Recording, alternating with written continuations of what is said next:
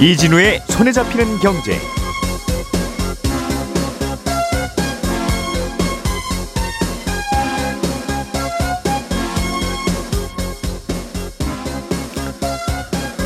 안녕하십니까 이진우입니다.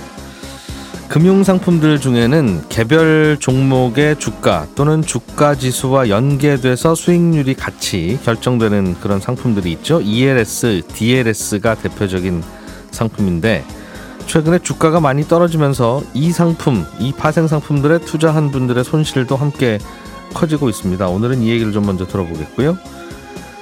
최근에 중국 정부가 세 개의 레드라인을 푼다는 보도가 나왔습니다. 이게 부동산 관련된 규제를 좀 풀겠다는 것 같은데 중국의 어떤 규제가 어떻게 풀리는 건지 그게 그리고 돌고 돌아서 우리에게는 어떤 영향이 있을 건지까지 좀 짚어보겠습니다.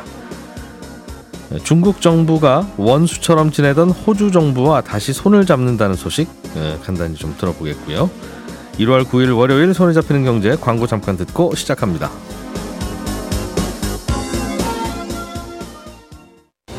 우리가 알던 사실 그 너머를 날카롭게 들여다봅니다. 평일 아침 7시 5분 김종배의 시선 집중.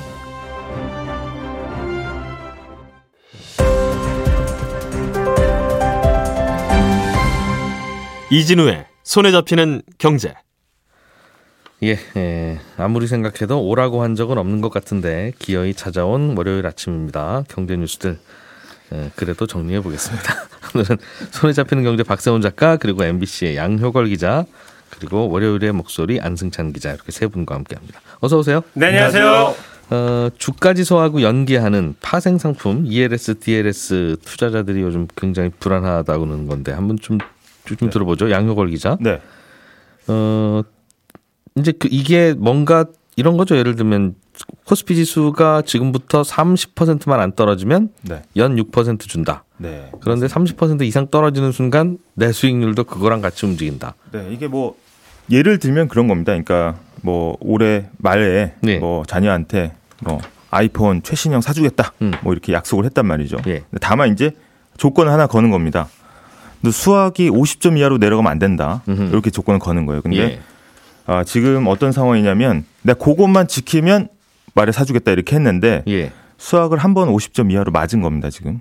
어머나. 네, 그래서 지금 약간 불안한 상황인데. 그러면 뭐 날라간 거예요, 아예 꿈이? 아니면? 아닙니다. 이게 그 그렇게 끝나는 건 아니고 네. 손실이 바로 확정되는 건 아니고 한 번 더 기말고사가 남아 있습니다. 그래서 아, 예. 어, 마지막에 이게 어, 주가가 회복을 하면 기초자산의 가격이 회복을 하면은 어, 원금이 어, 보장될 수도 있고 수익률까지도 음. 보장이 될 수 있는 상황인데 예. 아, 지금은 아까 말씀드린 것처럼 살짝 불안한 상황이다라고 음. 볼 수가 있고 예. 아, 금감원이 발표한 지난 3분기 자료를 보면 주식 가격이 하락하면서 이 파생결합증권 음. 이게 원금 손실 구간으로 들어간 ELS와 DLS 상품의 잔액이 지금 1조 원이 넘는다 이런 발표를 했거든요. 음. 그래서 아까 말씀드린 대로 조건이 붙는데 예, 주가 지수가 일정 기준 이하로만 떨어지면 안 떨어지지만 않으면 된다. 네. 근데 이게 이제 어, 일정 기준 하한선을 뚫고 이제 들어간 걸 knock-in effect라고 합니다. knock-in 예. barrier라고 하는데 예. 사실 이거는 많이 들어보셨을 거예요. 예전에 어, KIKO 사태라고 해서 음. 이게 KIKO가 이제 knock-in knock-out 예. 이거거든요. 그래서 예. 아, 이 일단 이 영역에 진입을 했다. 네, 지금 1조 원이라고 하는 건 이 knock-in barrier를 음. 뚫고 내려간 상품 잔액이 1조 원이 넘는다는 거고요. 고객들이 투자한 1조 원이 지금 자칫하면 손실... 원금 손실 가능성이 있다는 겁니다. 음, 예. 네. 근데 이제 금감원이 따져봤더니 이 녹인 구간에 들어간 물량 가운데 올해 만기가 도래하는 물량이 250억 정도 되고요. 음. 그러니까 나머지 9,200억 원 가량은 만기 시점 2024년입니다. 음. 그러니까 아직 아까 말씀드린 대로 시간이 조금 있다고 볼 수가 있고요. 예. 만약에 이 만기까지 기초자산 가격이 녹인 구간을 벗어나지 못하면 아, 투자자는 최대 100% 그러니까 투자금 전부를 날릴 가능성도 발생을 하는 겁니다. 투자금을 전부 날리는 경우도 생겨요? 그러니까 그게 이제 가능성이 있는 겁니다. 그러니까 예를 들어서 음. 어, 그래서 이게 어, 상방은 이제 막혀 있는데 하방은 뚫려 있다라는 얘기를 많이 하거든요. ELS를. 그래서 어, 음, 많이 먹어 봐야 연 6% 주고 많이 기껏 해 봐야 아이폰 하나 받는 건데. 네. 떨어지면 예, 하방에 뚫려 있다는 거는 일단 예. 그 주가 지수의 하락폭만큼 원금 손실이 날 수가 있거든요. 그 음. 비율만큼. 그렇기 때문에 굉장히 조금 어, 이런 상황에서는 어, 위험하다고 볼 수가 있겠습니다. 예. 이게 사실은 이거 팔 때가 주로 설마 여기까지 내려가겠어? 할만할 때 팔죠. 네, 맞습니다. 예를 지금 예를 주가 지수가 2천이면 네. 뭐1,400 이하로 내려가면 뭐 안 되지만 그 이상만 유지하면 연 7% 드립니다. 그러면 에이, 이거 그냥 연 7% 준다는 거네 하고 이제 가입하는 그런 상품인데 맞습니다. 예를 들어서 이제 코스피 200 같은 경우에는 기초 자산으로 하는 3년 만기 상품의 녹인 배려가 한 45%다. 이러면 3년 안에 코스피 200 지수가 현재 반토막 이하로 내려가지만 않으면 이제 원금과 투자금 일부를 보전받는 개념인데요. 네. 아무리 희박한 확률이라 하더라도 폭락장에서는 사실 견딜 재간이 없습니다. 그래서 음. 일단 ELS 1조가 손실 구간으로 접어든 가장 큰 원인 중 하나가 바로 홍콩 항생 중국 기업 지수 H 지수의 폭락 때문인데 음. 지난해 3분기에 하락폭이 엄청 컸습니다. 그래서 아, 지, 지금 이제 노출된 1조 원 가운데 약 6천억 원 이상이 이 지수 하락으로 이 녹인 구간에 진입을 한 거고요. 예. 아, 중국 뭐 reopening 기대감으로 이제 H 지수가 반등하긴 했지만 워낙 변동성이 심하기 때문에 다시 폭락할 수 있다는 불안감이 커지고 있습니다. 또 하나 원인이 이제 바로 한때 이제 천슬라까지 내다봤던 테슬라 때문인데 음. 테슬라를 기반으로 했던 ELS가 타격을 크게 받았습니다. 그래서 음. 어, 유안타 증권에 따르면은 지난 한 해만 테슬라를 기초자산으로 발행한 ELS가 9천억 원이 넘었는데 그 중에 이미 테슬라 주가 하락으로 음. 약 45%에 해당하는 4,130억 원이 이미 녹인 구간으로 들어섰다. 이런 통계까지 나왔거든요. 그래서 예. 어, 줄줄이 ELS 상품이 손실 구간으로 들어오면서 이 금감원이 증권사에 야, 자체적으로 위험 관리를 좀 해라 이렇게 요구하기도 음. 했습니다. 그렇군요. 네. 어떤 상품인지는 알겠어요. 네. 테슬라가 지금부터 반토막만 안 나면 연 7% 드릴게요. 뭐 이런 네. 상품이었는데 반토막이 났다 반토막이 이런 얘기죠. 네. 근데 그런데 어차피 처음 할 때 계약서 쓰고 내기 한 그런 상품이니까 네. 뭐 어쩔 수 없지 않느냐 하는 건데 금융당국이 증권사에 유염 관리를 해라라는 건 뭘 어떻게 좀 대비하라는 겁니까? 일단 무분별하게 ELS를 많이 발행할 경우에는 사실 증권사의 유동성 문제를 불러올 수 있다 이런 설명인데요. ELS를 운영할 때 투자금의 일부를 높은 수익을 위해서 선물 옵션에 넣는데 증권사가 그 증권사가 예. 넣죠. 이 예. 거래를 하려면 증거금을 예치를 해야 됩니다. 그래서 음. 평소에 잘 나갈 땐 괜찮은데 이 전 세계 지수가 폭락하기 시작하면은 증권사들이 사놓은 지수 선물 가치가 함께 떨어지고 그러면 예. 거래를 유지하기 위해서 이 거래소에서는 어 증거금 좀 더 내세요 하는 마진콜을 이제 하게 되는 거죠. 그러면 음. 증권사들은 이 증거금이 사실은 어 증권사 돈으로 하는 게 아니다.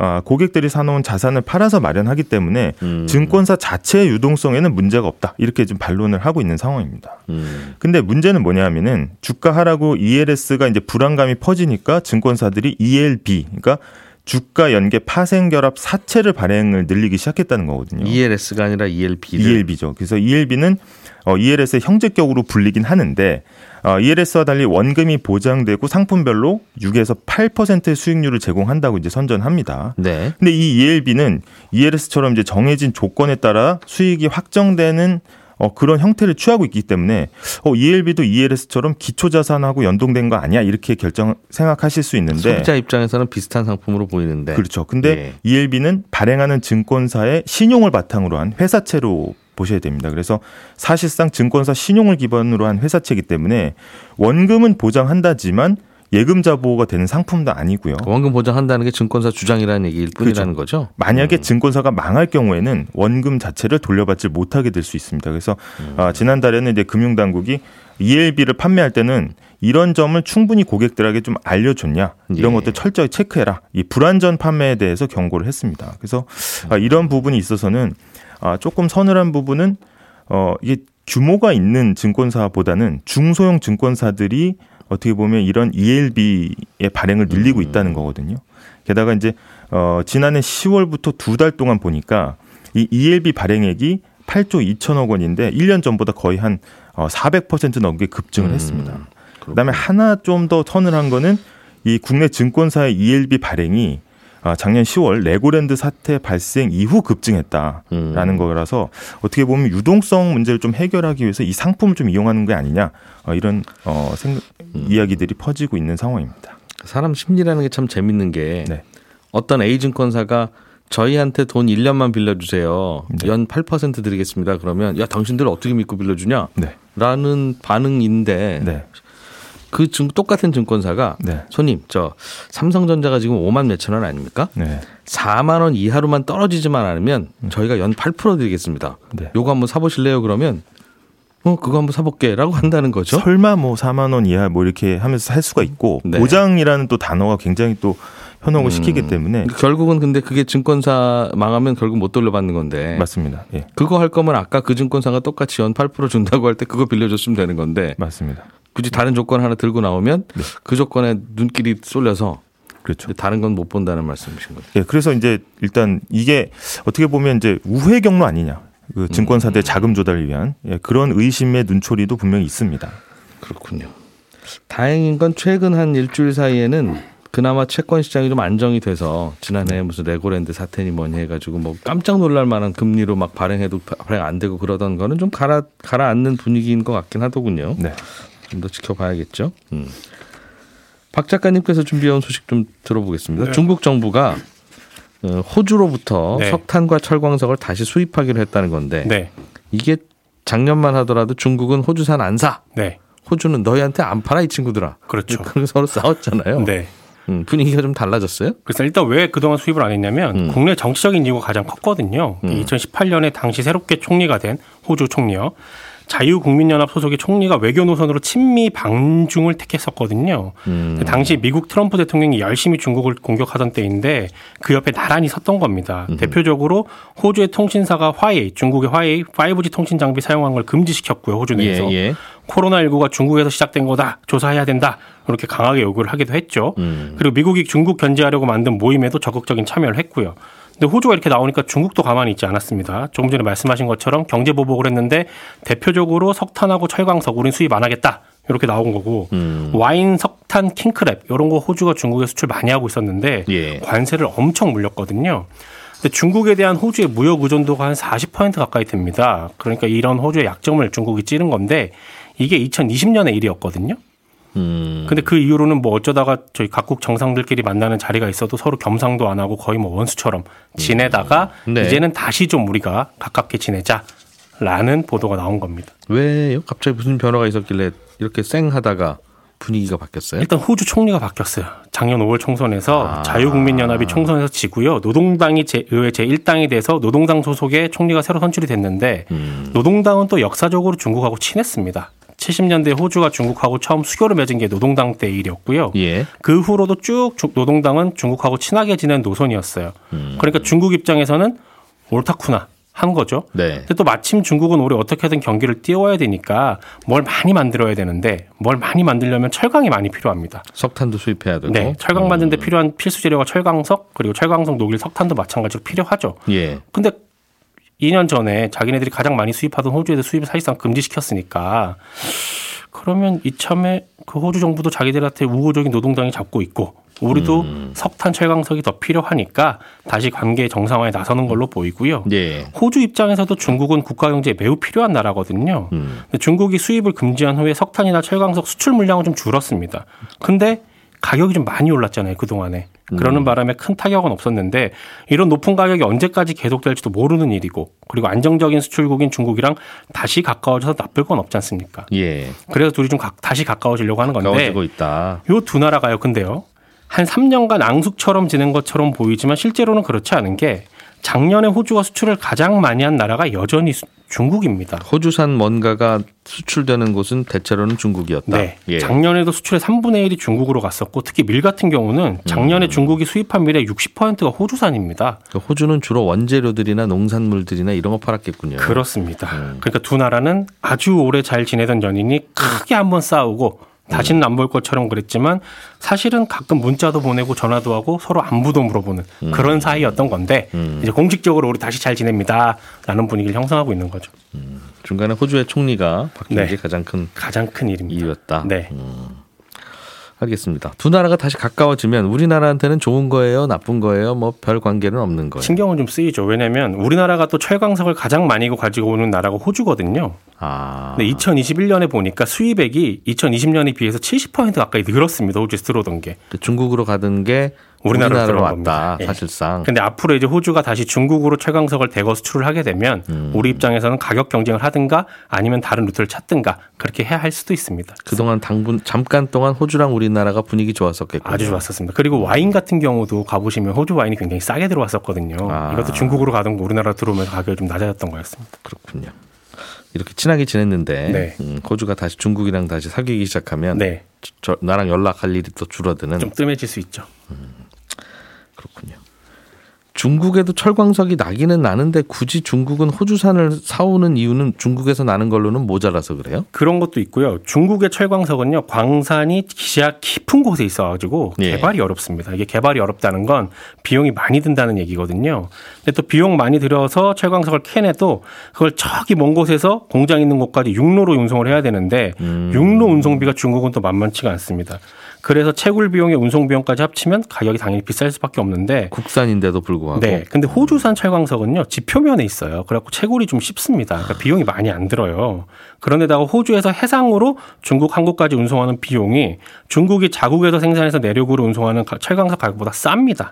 음, 게다가 호주 철광석은 철분이 많이 함유가 돼 있는데 이게 무슨 의미냐면 톤당 철강 생산량이 많다는 의미거든요. 예. 그리고 불순물은 좀 적습니다. 그래서 고품질로 통해요. 중국 입장에선 탐낼 수밖에 없는 그런 야, 거죠. 이런 고품질의 철광석이 호주에는 그냥 길에 깔려 있으니 네. 얼마나 축복받은 나라입니까? 그렇습니다. 호주는 뭘 잘했길래 이런 게 있죠? 참, 늘 부럽죠. 이런 기사 나오면. 이건 참 알겠습니다. 아무튼 그런 호주와 중국이 다시 잘 지내기로 했다. 네. 안승찬 기자가 준비해 오신 소식도 중국 얘기인데 예. 중국이 부동산 규제를 하려고 작년 아마 이맘때였던 것 같은데 군기를 2020년. 그죠 군기를 좀 잡으려고 너희들 예. 너무 부동산 거품이 심해. 예. 그래서 중국 정부가 잡으려고 하다가 어, 경기도 꺼지고 부동산도 추락하면서 계속 잡을 수도 없고 그렇다고 맘 바꿔서 안 잡을 수도 없고 묘한 상황이었다.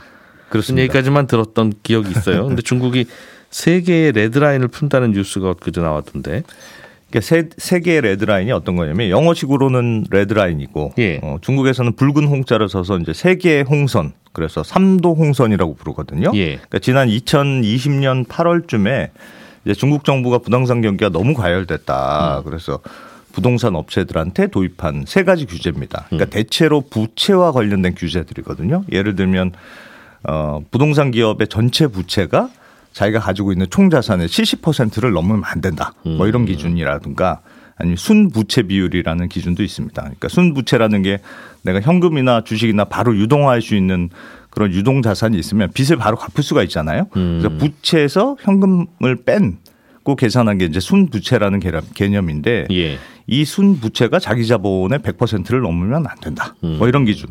또 뭐 단기 차익금이 보유하고 있는 현금보다 많으면 안 된다. 이런 규제들인데 우리나라에서 집 살 때 LTV 뭐 DSR 이런 규제하는 거랑 똑같은 거네요. 그렇습니다. 예. 굉장히 강력한 건전성 규제예요. 왜냐하면 이게 중국 업체들한테 어마어마한 충격이었는데 이 세 가지 기준점을 넘어가는 순간 바로 추가적인 대출이 제한이 되거든요. 어, 삼진 아웃제처럼 세 가지 레드라인 중에 하나만 만약에 넘었다. 그러면 신규로 늘릴 수 있는 대출 증가율이 10%로 한도가 정해지고 두개 예. 넘어가면 5%만 세개 다 넘어갔다 그러면 삼진 아웃이라서 신규로 돈을 빌리는 게 완전히 제한이 됩니다. 근데 당시에 2020년에 이 규제를 도입했을 때 아, 중국 전체 부동산 업체 중에서 6% 빼고 전체 94%가 전부 다 하나씩 걸렸거든요.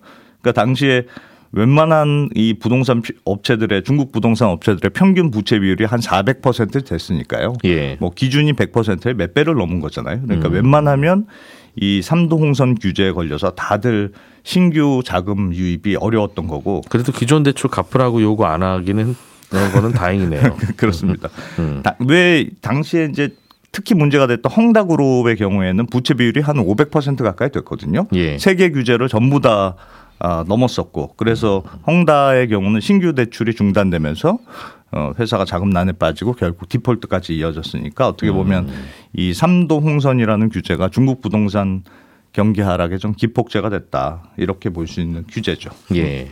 그 자기 자본은 조금 갖고 있고 다 대출로 사업을 하다가 예. 갑자기 중국 정부가 그러면 안 돼. 이제 그러니까 갑자기 그렇게 말씀하시면 어떡합니까? 그렇습니다. 흔들렸던 건데. 네.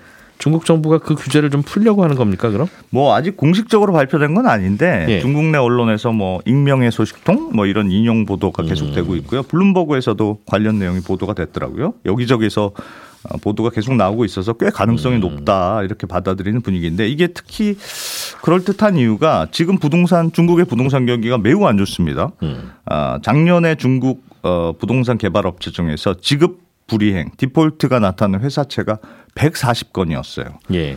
디폴트 총액이 작년에만 500억 달러 우리 돈으로 한 62조 원쯤 되는 거니까 굉장히 지금 심각한 거고 이게 어디 음. 중국의 뭐 조그만 업체들만 이러는 게 아니고 상위 30개 부동산 업체들 중에서도 이 세 개의 레드라인 지킬 수 있는 회사는 한 10개 정도밖에 안 되고요. 예. 나머지 3분의 2가 다 한두 개씩은 여전히 음. 부채 비율이 높아서 규제를 못 지키고 있는 이런 상황입니다. 그러니까 신규 대출이 어렵고 그런 부동산 경기가 살아나기 음. 힘든 상황인데 뭐 박 작가님도 말씀해 주셨습니다만 지금 중국 정부 입장에서 어떻게든 좀 내수 경기를 살려야 하는 그런 상황이잖아요. 네. 그런데 중국 GDP 중에서 부동산 경기가 차지하는 비중이 한 30% 적게 잡아도 음. 4분의 1이 넘거든요. 우리나라를 예. 비롯해서 대부분의 나라들이 한 부동산 경기가 20%를 넘지 않고 보통 음. 10%대 수준이니까 중국은 부동산 경기에 매우 의존도가 높은 나라인데 예. 부동산이 안 날아나면 지금 경제 성장의 타격이 너무 클 것 같으니까 음. 그래서 어, 이런 규제를 좀 풀려고 하는 게 아니냐 이렇게 보이고요. 특히나 요즘 중국이 이제 코로나까지 겹치면서 수요단에서도 심리가 굉장히 나빠졌거든요. 음. 어, 중국의 신규 주택 판매가 지금 18개월째 마이너스고 음. 작년 12월 수치로 봐도 1년 전보다 한 30% 이상 감소한 거라서 음. 어, 뭔가 좀 변화가 필요하다. 중국 정부도 이렇게 생각한 것 같고 이게 사실 중국의 지방 정부 입장에서도 굉장히 중요합니다. 왜냐하면 어, 중국은 땅은 국가 거고 건물만 개인이 소유하는 그런 구조잖아요. 예. 근데 이제 아파트나 건물을 산 어, 사람 입장에서는 지방 정부에서 토지를 빌려와야 하는데 음. 뭐한 70년치 이렇게 사용료를 내고 빌리는 구조인데 이 토지 사용료가 지방 정부 수입이 한 절반 정도로 비중이 매우 매우 큽니다. 음. 근데 주택 구입이 새로 일어나지 않으면 토지 사용료를 거둘 수가 없으니까 아무도 땅을 안 사갈 그렇습니다. 그래서 음. 지방 정부 입장에 수입이 대폭 줄어들 수밖에 없고 뭐 경기를 좀 살리려고 해서 실탄이 있어야 되는데 음. 아, 지방 정부의 수입이 줄어들면 어떻게 손쓸 방법이 없는 거라서 음. 뭐 이런저런 이유도 어, 중국의 부동산 규제를 풀려고 하는데 영향을 미친 것 아니냐 네. 이렇게 해석이 되는 것 같습니다. 그렇군요. 부동산 아유, 좀 거품 좀 빼고 싶기는 한데 네. 빼려니까 이것만 빠지지는 않고 나라 경제가 다 흔들리는 그렇습니다. 음, 그런 거죠. 음.